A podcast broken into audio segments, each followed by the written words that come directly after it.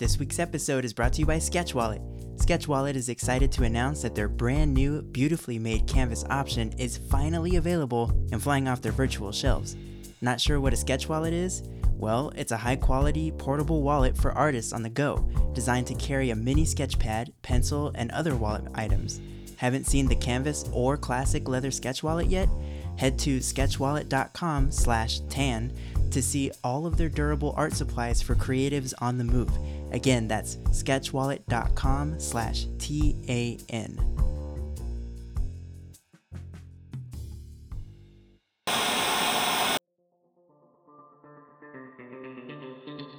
This is the Animation Network. With this podcast, you get to tune in every week to hear top industry professionals in my network discussing network animation. Our goal here is to bring you effective tips, tricks, secrets, and practices for breaking into and navigating through the current landscape of TV animation. I'm your host, Kris Wimberly. Thanks for tuning into the network today. If I fall asleep, just shake me. We'll do. We'll do. All right. So we're recording. Oh, okay. Welcome. Yeah, thanks. Welcome to you too. Welcome to your house. Thank you. Thank you. Glad to be here. Yeah. So we have uh, our last Ask Me Anything. Mm-hmm. The time has finally come. We got some great questions as usual. Yeah, they were kind of slow to roll in. I was a little surprised this time, but I mean, we got good ones, and the ones that we got, I'm really happy with to talk about for this last Ask Me Anything. But I was surprised because when we asked on on social media, we're like, "Hey, do you guys even want this?" And almost everybody except for like one or two people were like, "Yeah, of course we want it." And then I'm like, "Great, what are your questions?" And like crickets. Yeah. the silence came in. Yeah, maybe they just want to hear other people's questions answered. um, but there are no bad questions. No, only no. bad artists. Yes, Just yes. just kidding. All right. Anyway, all right. Let's do this. Okay. Well, let's jump into the first one. This one's from Landon Wilson on Twitter. Mm-hmm. And he's asking, Where's your favorite place to eat in Burbank? So we're gonna start with the fun questions, I guess. Gotta start fun. See, I think this is great because he's one of the first people, one of the only people, because there was other people, to actually ask an anything question. Yeah. It's kind of a fun one. So, favorite place to eat in Burbank? I think that is without contest probably Tender Greens. It's a good place. Yeah, Tender Greens on San Fernando, right in the heart of downtown Burbank, which is kind of like animation central. Like Mm-hmm. everybody, it seems like every um, five or so years, it moves, it migrates to different eating places. Like used to be Granville, that was a yeah, big one. yeah, that's a good one. Um, there's uh, there's somewhere else too. I'm drawing a blank on, but anyway, um, but Tender Greens, you can always see animation celebrities there. Um, but that's not why I like there. I like there because the food is awesome. Um, it's really good. So yeah, it's usually the healthier option. it is the healthier option, and it feels like a home cooked meal. Yeah. And like, but you don't have to wait forever. Um, it's nice. Everything's fresh right there. I love it. What about you? I'd have to say mine's is Moore's. I like- really? Yeah, I like the sandwiches. I like that there's all like the hand drawn art on the wall. Yeah, you get to draw on the walls. Yeah. So I, I think I'm gonna have to go with that one. Okay, that's a good one. Yeah. So our, our next question is from Yale Gil- Gilbert.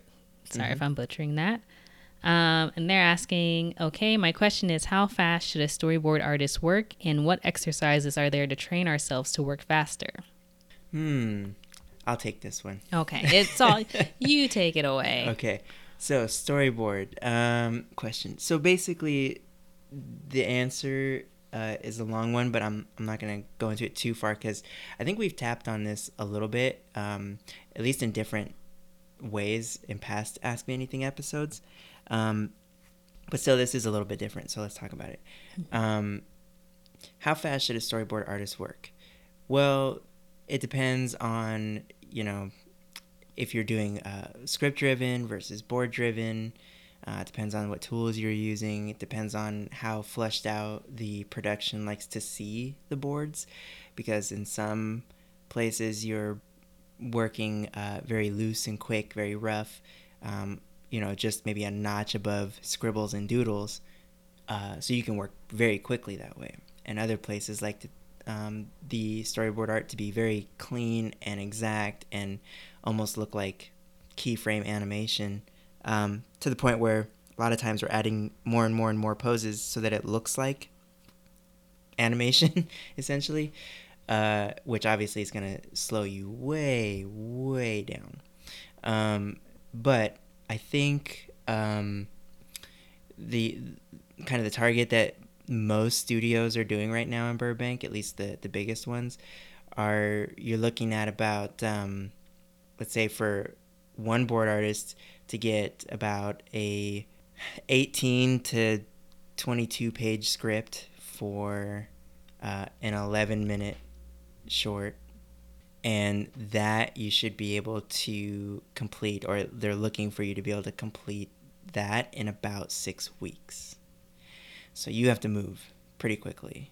Um, everybody's got different methods for breaking that down. Um, and you know that's that's a whole extra very long explanation but uh, you have to find what's best for you uh, in that process. But that's what you're kind of looking at is roughly 20 pages over six weeks. That includes um, usually a thumbnail pitch a rough board and a clean board and then maybe one more pass of like last minute revisions before you hand it over and then you don't see it until like nine months later yeah. Did I miss anything there? No, sounds about right with the schedule we gave ours, and ours was um, more board driven, so you just get the outline and not a script. Yeah. But still, it was like 11 minutes. So I'd say we give them about the same amount of time, about six weeks, including everything from thumbnail to the final revised board. Yeah. Mm-hmm. But you know what?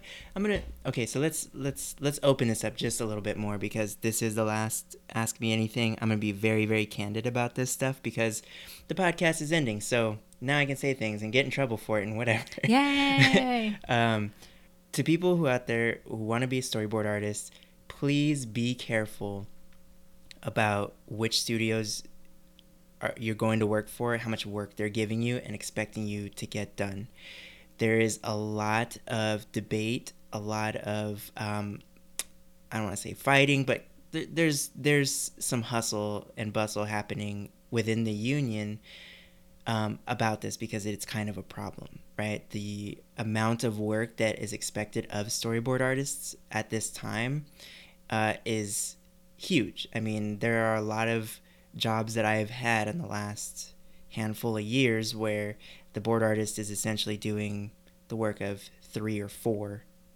jobs in one. Um, that includes, you know, if you're writing, like if it's a board driven show, then you're writing and drawing. You're also designing your own designs because uh, nowadays they're doing a lot of the designs post board, meaning they'll look at the storyboard artist drawing and then design the character from that. So you have to know how to design as well. You also are now expected to do a lot of um, timing and editing within Storyboard Pro. There's a lot of stuff that's happening um, that's being put on the storyboard artist plate. Not to mention the fact that, like I said, we're doing so many poses that it's essentially like we're animating now. So the the tricky part is if that's not already tricky enough, a lot of the studios are expecting the um, times get faster and faster. I've seen, and I've worked at studios where they expect you to have these fully realized, timed out, essentially animatics in five weeks. With one board artist per episode, which is just uncanny. Like it is a lot of work. Um, and you have to be careful if you're working 40 hours or more. You you have to be honest and realistic about that and speak up about these kind of things because I know a lot of really excited, eager students are coming into the industry willing to do anything to get that first credit on their resume. And um, while that is the benefit to doing it, is that you finally get your first gig, the problem is it's tearing down the rest of the industry because, you know, these studios um, and not all of them, but definitely some of them are trying to pay less and less, expect more work, and expect it done faster. And they turn to the younger people who are willing to do it, because you know again they're excited and anxious and like oh you don't even have to graduate. Just come work for us right now.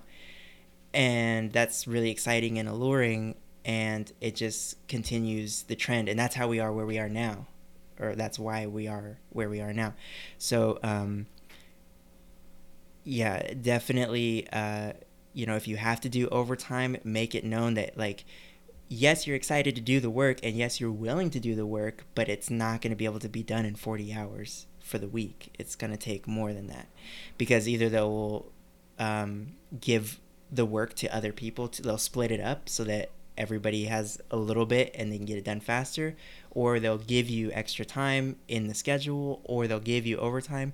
But it's so important to talk about this stuff out loud. And if you're on Twitter and you're seeing people talk about this stuff, read the conversations and understand what's going on so that you can be equipped and know what to expect. Because especially if you're on freelance mode, like if you're doing your own thing, you're by yourself now. You're not in the union. You're you're fighting against these companies by yourself, and it's either well you take this wage or you don't. Um, and the people who are taking it are make are validating that and making that behavior okay. So you have to really be careful about that stuff. Yes, a great answer. And I would say from the production side of things, I can't do anything unless I'm told that you guys need more time because we usually pad it in so that if that does come up, we can kind of wiggle room. Oh, okay. But unless you know I'm told, so I can pass on the message like, "Hey, so and so is like up to the wire. Can we give them some more room?" We'll just yeah. assume that okay, they haven't said anything, so guess things are fine.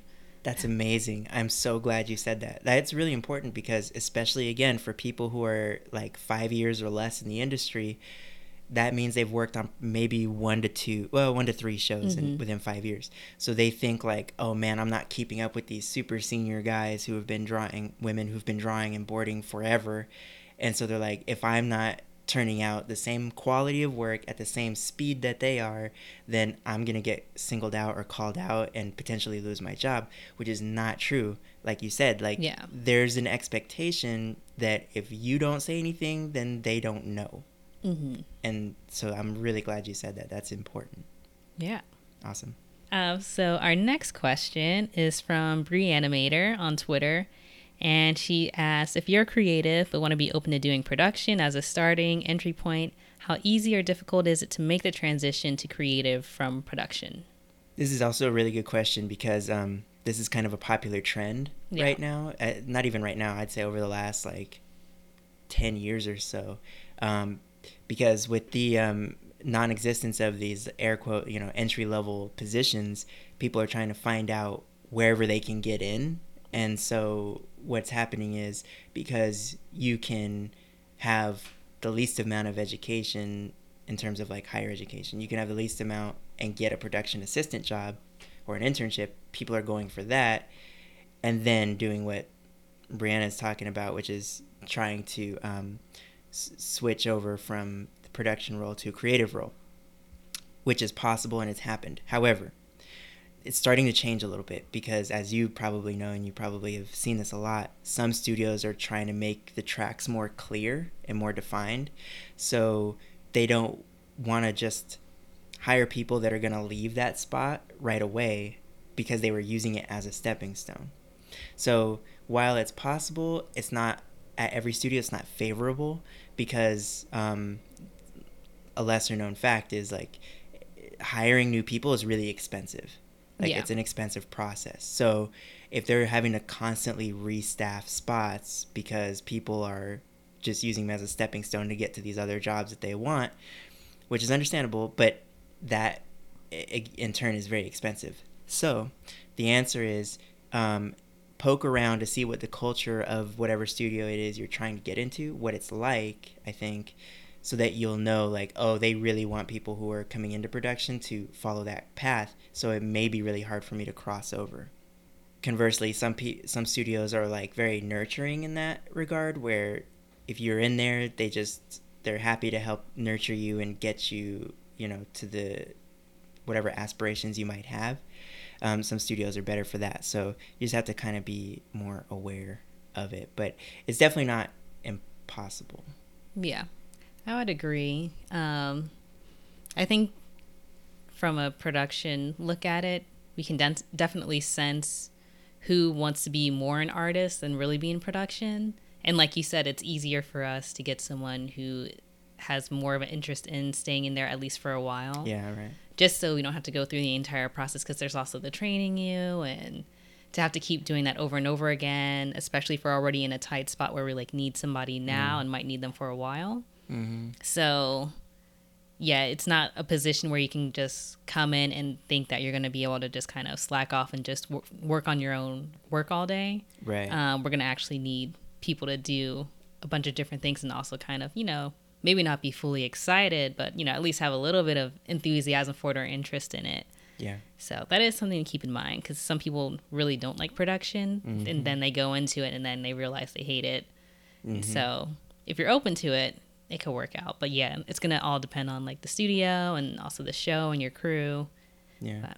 That's really good. And something else that you kind of brought up just now, or at least reminded me of too, is, um, you know, when you let's say you do decide to go that course and so you apply to production jobs and let's say you get an interview be honest about yeah. what your intentions are don't lie don't tell them what you think they want to hear just to get the job because as you just pointed out Tiara like you can smell that a mile away. Like you mm-hmm. know when people are being insincere and it's like n- nothing in your resume or cover letter specifies that you're interested in production. It's all about you know being a character designer. So it's hard to believe that you are going to stick around very long mm-hmm. once you're inside the the fortress you know? Yeah.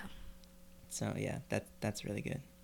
So our next question is from benaconda on twitter if a writer wanted to get into animation what would be a good spec script to write any particular animated shows probably still on air yeah so slight caveat or little footnote here before mm-hmm. we start into this um i'm not a writer you're not a writer. No. Right. um, but we know plenty of them, and you had just had a great interview about the writing um, fellowship at Nickelodeon. Yes. Right? Um, so I'll let you um, kind of recap some of the things that you learned from that, and then uh, there might be, if you don't cover it, there's maybe one or two things that I'll add to that. Yeah. So first, I'll recommend Karen Kirkland's episode. She's the VP of Nickelodeon's writer program. So check that out. She has a lot of good answers, especially about writing and, and what the program is like and things like that.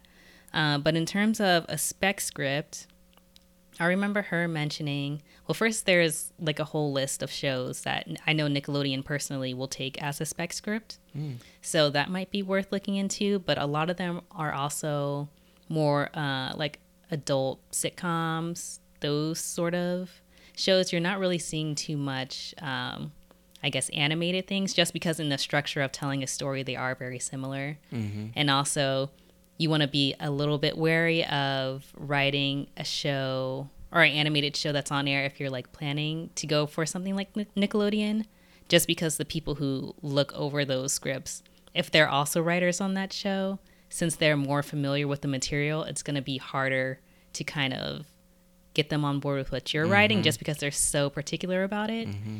And that's why they end up choosing a lot of these more funnier sitcom shows like The Office or, you know, Brooklyn Nine-Nine or something, mm-hmm. just because they pick shows that they know the people reading the spec scripts coming in enjoy those shows. Mm-hmm. So it's easier for them to kind of get into it. Um, so I don't know if they still have their list up on Nickelodeon's uh, writers program site, but it might be worth looking into in terms mm. of seeing what kind of shows they suggest. Even for if you're looking to go into like preschool writing, they still have these more adult themed shows for their spec script requirements. Mm-hmm. So I would look into that. Yeah, that's good. I mean, you did pretty much hit on um, the, some of the points I was going to make. So um, that's really great. And um, yeah, I would say be yeah be careful about using stuff. I mean, you can use stuff that's not on the air. Mm-hmm. Just make sure that people are familiar with it, so that, like you said, um, the ones who are reading it can get into it quicker and they're more interested in it, rather than something where they've never. You know, it's funny. There's so much content out there now. Like there's shows and streaming services, and like there's so much to watch. And if you pick some obscure show that nobody's ever heard of, like it's hard for them to like latch onto who the characters are. They're trying to figure out who the characters are to be able to understand like if this script is working and making sense. Whereas, like you said, if you pick The Office, ninety percent of people Yeah. are familiar with those characters, so you're gonna have an easier time. And I love the point you made about choosing things that aren't necessarily animated because there's a le- lower risk of somebody who either worked on the show or has friends who work on the show who can be like this is all wrong right Yeah. like it, it sticks out like a sore thumb like it's very blaringly obvious when you're completely not right um, when the people have uh, a closer tie or connection with that show so i love that that was a point that i would have made but you did it Oh. very well Already taken care of. yeah awesome uh, so our next question is from Whimsical Michi. What plans does the TAN team have for the future? What plans individually or perhaps together do you all have? Mm, that is the question. So, if anybody is listening to this as their very first episode, uh, we are just a handful of episodes away from wrapping up this podcast. Um, and I think this will probably air at 95, I think. Maybe. I think. yeah. See, I don't know. My brain's so fried right now. I think this is episode 95 and we're going to 100. So, uh, that's why um, Whimsical Mishi is asking what our plans are moving forward. So, here it is. Um, the TAN team, essentially, as you know it, which is um, myself, Tiara, who you're listening to, um, and Cassie, the newsletter editor, Jeff, who is doing all the social media stuff um, and helping to also coordinate the uh, mixers and everything. Plus, there's a few people behind the scenes who help with um, the animation network. Uh, we are all uh, disbanding. Everybody's going their own separate directions. And we do have some really exciting stuff individually. But as a team, um, we will have occasional lunches together and maybe some spa days Oh, yeah, uh, yeah, to definitely, definitely. to celebrate our, our achievements. But um, in terms of uh, moving on together onto a new project, um, that there's no plans for that. I don't think, unless you haven't told me yet. Not that I know of. Okay, Not that I know of. All right. Um, aside from that, individually, yes, I have plans. Um, I can't go into what they are just now because I'm working very diligently on preparing these plans and setting them up. And it's going wonderfully right now. And just like when I started this podcast years ago, I'd rather get it all together and put out something um, that's that's been well thought out, very well constructed, and um, mean something, as opposed to filling your heads and hearts with hope that maybe I don't deliver on or doesn't meet your expectations or who knows what. But um, but there is exciting things in the works from me personally that is coming around the corner. What about you? Uh, I'm also working on things. As if I didn't know the answer. oh, I know. Uh, I have some things in the works. Um, not sure how much detail I want to go into it now, just because I want to do one whole big launch thing, I think. But if you enjoy the Animation Network, you'll enjoy what I'm working on. Mm-hmm. So there's something. Think of it as like a a continuation in a way, Mm. but kind of with my own little little st- what's that? Pizzazz? Yeah, pizzazz. Haven't used that word in a while. there you but go. With my own pizzazz on it. Um, but one thing it will include uh, is a podcast. So I'm working on putting that together. So you'll still be able to hear my voice in your dreams, and That's good. that's uh, that's kind of what's going on. So big things coming, but when officially, not sure yet, but soon. Yeah, that's good. And I'm really excited for it. The things, just the stuff that we've talked about and that you've shared with me. But uh, it's going to be good. And we probably shouldn't um, divulge any secrets of the other Yes. team members. We'll let them do that on their own time and their own volition. But um, obviously, some of you do know that uh, Cassie Soliday, the the Tan newsletter editor, has her own podcast, the Ink and Paint Girls Mhm. uh, podcast, which you can check out on iTunes and all kinds of other places. So be sure to um, do that if you haven't already. Great. On to our next question.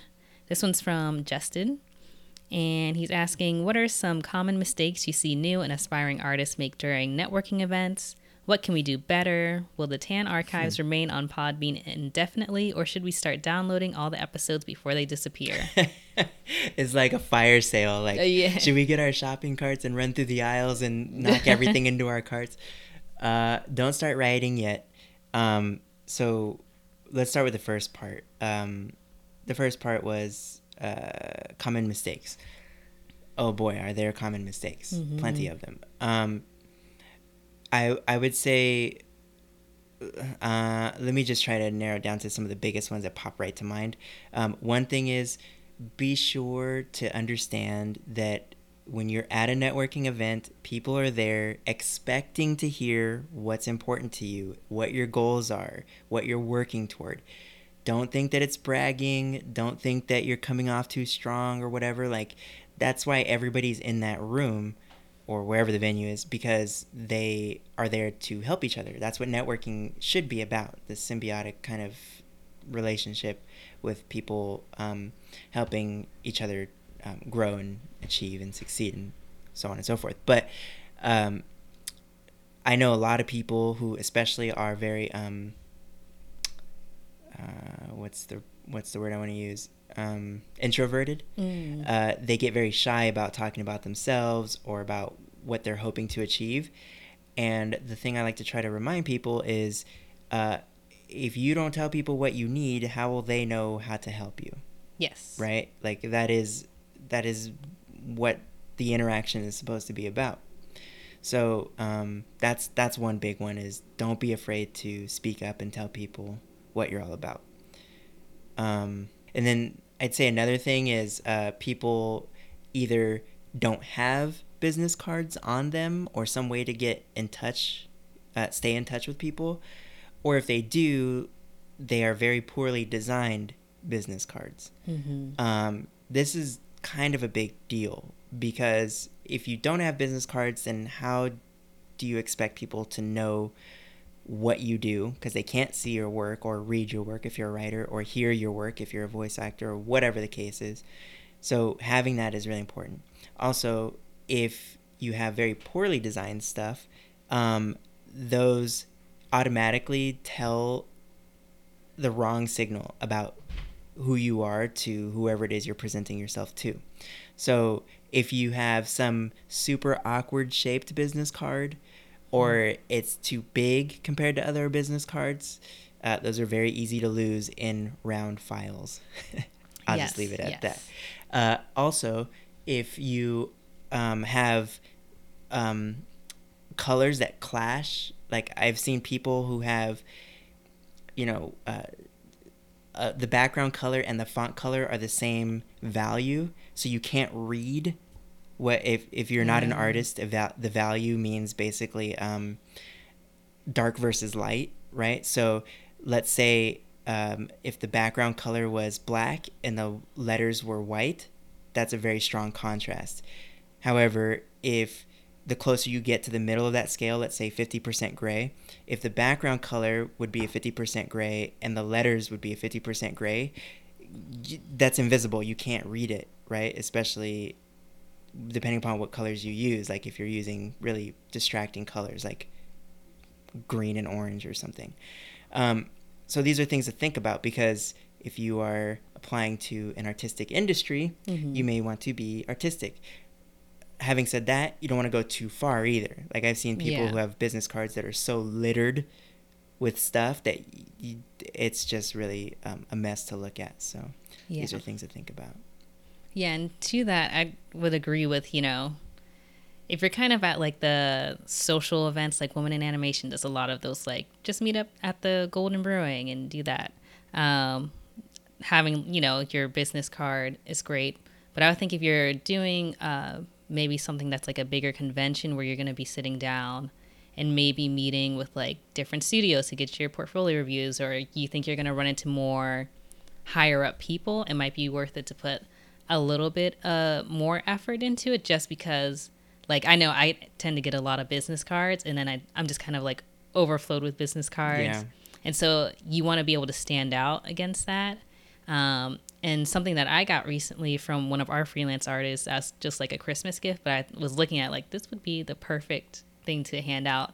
It was like her own little like branding kind mm-hmm. of kit. So it had like her business card, maybe like a postcard size illustration of one of her pieces, um, and also a little enamel pin in there with like a mm. 3D print of her kind of like logo that's on all her email signatures. And she might be mm. listening to this mm. podcast, so hey. Um, but it was just like so clever and it stood out to me and then i ended up showing it to everybody yeah because great. it's it was just so unexpected but also like you can tell she really put the time into it and it was so uniquely hers that i mean even if I hadn't met her before that, I definitely would have remembered her name off of that. Mm-hmm. So that is something to consider. And also, if you're at an event that has like alcohol, don't get crazy drunk. Yes. Uh, you're still at a professional event, and it doesn't look good if you can like can't barely stand up or you're not really able to form sentences anymore. It's like talking too loudly. Yeah, have a good time, but don't have too good of a time that you don't remember what you did or said. So mm-hmm. that would be my advice. That's really really good. Yeah, I know some people need a little liquid courage to yeah. you know get out there, especially being artists, being introverts, whatever. They some people need that, and whatever, um, whatever. But yeah, I that's a great point. Yeah, because I've I've seen it yes. with my own eyes, and it's just yeah. like. Well, that's yeah. Good luck with that. it goes downhill pretty fast. Yeah, yeah, that's good. So on to our next question.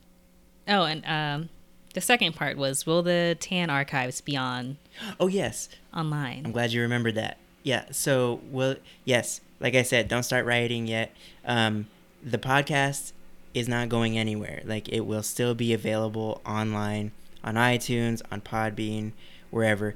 The uh, the full archive will be on podbean.com and um, the website for as long as we keep it up. We're taking down all the like TAN services. So if you haven't had chance your chance to like get your whatever it is you wanted to get, um, you have a very limited window where you'll still be able to get like you know portfolio review or resume cover letter spruce up or whatever it is you wanted 30 minute mentorship whatever mm-hmm. um, but the episodes will always stay up yeah good question great um, our next one from Patent Pending How has doing the podcast and TAN as a whole changed your life, if it has? Yeah, of course it has. I mean, how could it not? Anytime you make something that has an impact with people, how could that not affect your life? And it's amazing the emails that we get from people that um, just talk about. I mean, we've helped so many people get internships um, their first job in the industry, switch industries from like graphic design or whatever to animation. We've helped people cross over from production to animation. We've helped people do all kinds of stuff that um, it's like I feel like I've gotten my first job a hundred times over because I've helped so many mm-hmm. people do that, and it's extremely rewarding. So, um, yeah, definitely the doing this whole the podcast and newsletter and YouTube channel, whatever, um, it all comes from the heart, and to have it so well received uh, is such a, it's a big impact for me. Yeah, I have to say the same for me too. It's just definitely opened up my eyes, especially I started doing the podcast when I was still very new to the industry. So, and just expanding my own network and kind of learning the ins and outs of how things work. Um, it's been great for that. And definitely will miss the experience, but yeah. um, it's something that is invaluable. And if you're able to do an opportunity like that where you can kind of work with people who are already in the industry and they can sort of give you guidance on what's going on and also give you an opportunity to kind of show what you can also do. Um, I'd say always go for it if you don't feel, even if you don't feel like you're ready for it. Mm. You kind of learn as you go, which I think is the best way to kind of learn anything. Mm-hmm. Um, is just on the spot doing it. So, yeah, being a part of the TAN team has been great. Oh, thank you. I'm glad to hear that. See, yeah. again, it's rewarding. like it's this is so cool and you know, we we've met some amazing people that we may or may not have met um, even though they work down the hall from us, mm-hmm. you know, like it's it's such an amazing time. It's it's so weird how you can work in a building same floor with somebody, same show, and not even know exactly what their job is, you know. Yeah. And it takes sitting down and having that conversation to figure out like, oh, that's a job I actually was trying to get into when I first started this whole thing, or whatever the case might be for people. But um, it, the thing that really blew me away, and this is kind of where I'm trying to get with this point, is um, when I originally made this podcast, it was for I I always call it college Kris. Like it was a podcast I was looking for when I when I was coming up through art school and couldn't find. So I was like, this is like a, you know, a, a throwback to myself. So I am naturally imagined it would reach more um, uh, college students, right? More art students. And then come to find out, like I'll go to studios and professionals will stop me and be like, "Hey, are you the guy that does that podcast, the Animation Network?" And I'm like, "Whoa, yeah!" Like it's crazy that people, um, you know, who who have been in this business for a very long time, love to listen to this show because they not only get to hear um, about what that person does that sits in that closed office all day long, like they have no idea what that person does, and now they know because they heard an interview about that job on this podcast. But also um, it allows them to um, hear how the trends and experiences are changing over time in the industry, whether you've been in it for five years, 10 years, or 25 years. You know, some people even longer that listen to this show. So it's it's very very cool um, to hear these things. Great. Uh, so we have another question here from Kitty Superb or Super B. Not sure which one it is. Could be either.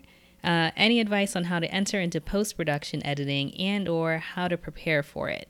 Yeah. So this is one of those tricky ones too where well first of all, let's start out by saying there was at least two that I can think of episodes with editors on this podcast. So go back and listen to Brad Rosman and Jeff Perlmutter.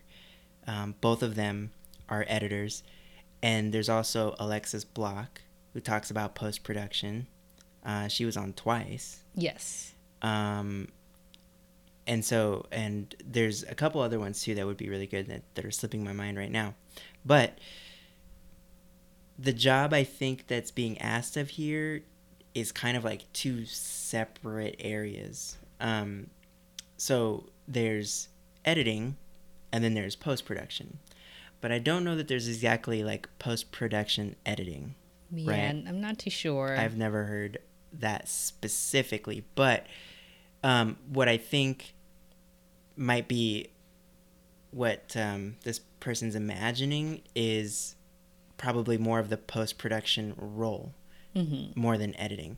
So, just as a quick, just to cover the bases, so editing would be there's two types of editing there's animatic editing and then uh, color ed- picture editing and animatic editing just has to do with all of the working with like the audio and the storyboards and piecing together this kind of rough cut of what the picture is going to look like then that's what's ultimately used to get the animators on track for what they're going to be animating then later as the final animation starts coming back um, there's more tweaking and retooling that the editors can do before they consider it to be done.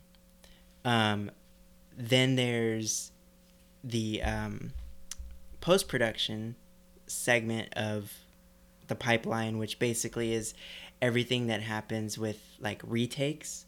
Um, and that is a little bit of a different area that has to do with like dealing with the animation studios and like okay well all this work has been done and those jobs the people who are in those jobs have already moved on to the next episode or two or whatever. So how can we take the pieces of this puzzle and make it work without having to disrupt the rest of the pipeline who's already been done with this episode for like six months you know or whatever? Um, which i know a lot of people really enjoy post-production because there's a lot of creativity there trying to figure out how to make you know a full picture with missing pieces to a puzzle um, it's pretty pretty interesting so that might be worth taking a look into do you have anything to add to that though Um, nothing that I can think of off the top of my head. Okay. Yeah, I think you pretty much covered it. Okay. Yeah, so that's worth um, going back and listening to those episodes. And I would say if my advice to you is to get clear on the job you're actually looking for. Yeah. That and that that's actually advice I give to everybody because like I said earlier about the networking stuff, if you don't know how to ask for what it is you want, people don't know how to help you and give that thing to you. So my advice is to get clear on what job it is you're actually shooting for. Yes. Which brings us to our last question, also from Twitter, uh, from Hello Ashley Lamb. Uh, hey, Kris and Tiara, I'm interested in hearing your thoughts on the state of the animation community and where you see it going, like predicting any trends in terms of content, job growth versus outsourcing, new media, etc. Mm-hmm. It's a big one. That is a big one. I'm glad we saved that for last. uh, yeah, I mean, do you want to start? Sure. Um, this is actually something that we talk about pretty often at the studio when we're having lunch because mm-hmm. uh, since I'm on the same floor as development, we kind of get people from that side joining us. So from the business and working on new projects and things. Um, and from the business side, uh, there's like this interesting uh, thing going on where you see a lot more shows going to streaming services or studios trying to figure out how to integrate streaming services into um, their networks just because a lot of people aren't getting cable like they used to. So it's like, how do you keep that audience? But then at the same time, if you have too many streaming services, it's like, well, now it's I'm coming full circle, and I'm just you know I have to pay fifteen dollars here for this one service, another ten here. Mm-hmm. Whereas, what if I could just package it all? So you have this weird um, you know, yeah, it might be good to join a, a streaming service and do that. Or, but if you, by doing that, it might pull people away from doing streaming services mm-hmm. again just because they don't want to have to keep up with all of that. Mm-hmm. Um, but yeah, I can't say in terms of job growth. I think there's always going to be outsourcing. I think that's just how it is. You're not going to see many in, uh, at least the big studios do a lot of in house animation anymore. Um, or if you do, it's like, you know, only a handful of animators there. I just think with outsourcing, it's it's cheaper and that's where you're kind of seeing a lot more networks going towards just for money's sake, um, which kind of sucks. But unfortunately, that's just the way it is. And I don't really see that changing. But at the same time, since we do have a lot of this online media that does open up a lot of doors for people to do their own online content if that's where they want to be, so, um, if you are currently studying animation and know you specifically want to be an animator, um, you could still do your own work and put it up, you know, online somewhere if you're fine with having it like that and doing YouTube and you know, staying up with that, but that is kind of like running your own business in a way if you want it to be successful and actually make money off of it. So that's something to keep in mind. Uh, what about you? Any any thoughts? Uh, yeah, I could start a whole new podcast called, you know, like Animation Foresight and just talk about all this stuff forever. Um, it's really interesting. I think we are definitely in a new um, turn of technology. Like every so often, there's some big boom that happens. Mm-hmm. For example, the invention of the TV, right? It's a whole new whole big boom. And then after that was, you know, color TV, whole new ball game. After that was cable TV, whole new ball game, and satellite. Um, and now we're in this new thing, which is um, being labeled in the industry as new media, mm-hmm. which essentially is online and mobile content.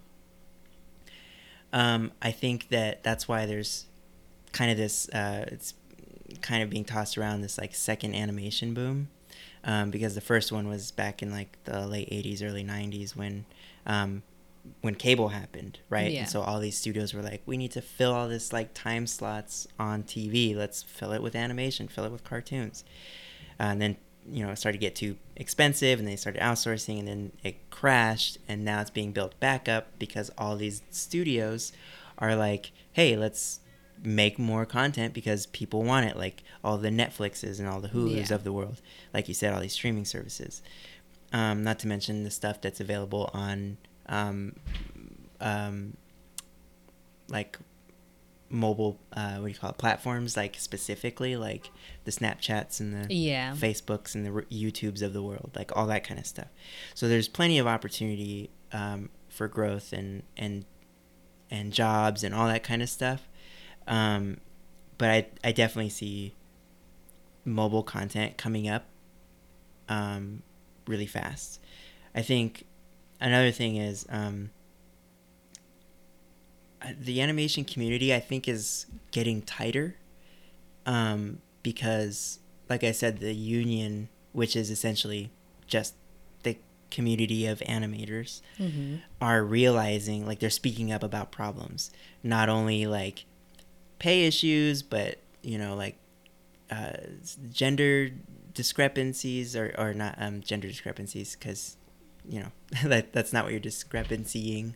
Yeah. Um, but uh, uh, uh, unfair like pay discrepancies and people being um, um, harassed for like gender identity or just all kinds of sexual harassment, all kinds of stuff. Like people are getting stronger. So I think the community is getting tighter and more vocal, um, which is good. You know, it drives things forward and gets to progress, right? So all that's really important. Um, I think there was one other part. Um, oh, job growth versus outsourcing. So, like I said, the job growth is there because there's so much stuff cropping up. But I agree with what you said and all the things you've heard about. There's a tricky balance there between, yeah, how many streaming services are you going to pay for Yeah. before you're just back at the same problem you had with cable, which is why everybody left is leaving cable. Although that's only the financial side of it. There's also the content side of it, which is like, yeah, but we're getting better content now because these um, streaming services and whoever can create the content they want to create and not have to adhere to legacy brands where it's Mhm. like, we don't do those kind of shows here, right? Yeah. Like that's, you know, whatever. Um, on the other side of that coin, outsourcing is a very real thing because the world is getting smaller because of technology. So while you don't necessarily have to be in Burbank anymore to have a job in animation, you can be a designer. Like if you go back and listen to um, Chad Townsend's um, episode, he's a character designer and prop designer in Texas Mm. he comes to Burbank maybe three times a year, maybe. Um, and some people are even further than that. Like I've seen freelancers in London. I've seen freelancers in Australia. Like, not to mention the actual animation houses, which are spread all over the world: Canada, Mexico, China, Korea, India, Taiwan, Philippines, everywhere. Mhm. So the uh, the scary part is if your job is next, like if it's on the chopping block, because excuse me, right now it's just the animators primarily, but there have been a lot of testing with other shows where they're like, well, let's see how they can handle the storyboards, and then they'll just send them back to us and we'll revise them, and we'll just Mm. punch them up so that they feel like what we want them to feel like. But now they're paying that cheaper price for storyboard artists overseas to do it since they're also doing the animation. It's kind of like just being done even more over there. Yeah. So that's kind of scary. Um, but so far, none of it has worked successfully. Some of it has worked in a very clunky manner, but I don't see everything going out there because then at some point it's no longer like American animation, Yeah. right? Like the concept, the idea is done here, and then somebody else makes the entire thing, and it's not going to have the same feel as if we made it. Mhm. And um, you know that whole thing. So, yeah, it's a very interesting question, very heavy, uh, loaded thing. But like I said, we could talk about this forever, and we've already been answering these questions for a little while now. Yeah. so, um, but that's really good. Uh, but we'll definitely, um, you know, keep talking about stuff a little bit more through the rest of this podcast, and then a little bit more online and Yeah. and the newsletter and stuff like that. So, you guys can keep an eye out for those types of things. Yeah. And that's everything. It's all our questions. It's all our questions this time. Those are really good questions. All um, great ones. Fun to think about. Awesome. All right. Well, do you have anything left to to add? It's been fun. It's been fun answering questions. It is. It's nice to hear what's on people's minds because it reminds me of being in that position. I mean, yeah. some of these questions I have even now, like doing this as long as we've been doing it. Um, so it's it's nice to hear when people chime in with these questions. And like I always tell people, if you have a question about something, if there's one of you, then there's a hundred other people with the yeah. exact same question. So you have to, like I said, you got to speak up about what's on your mind. You know. Totally agree. Awesome. All right. Cool. Well, I guess that's it then. All right. Well, then see you later. All right. Yeah. Let's do it.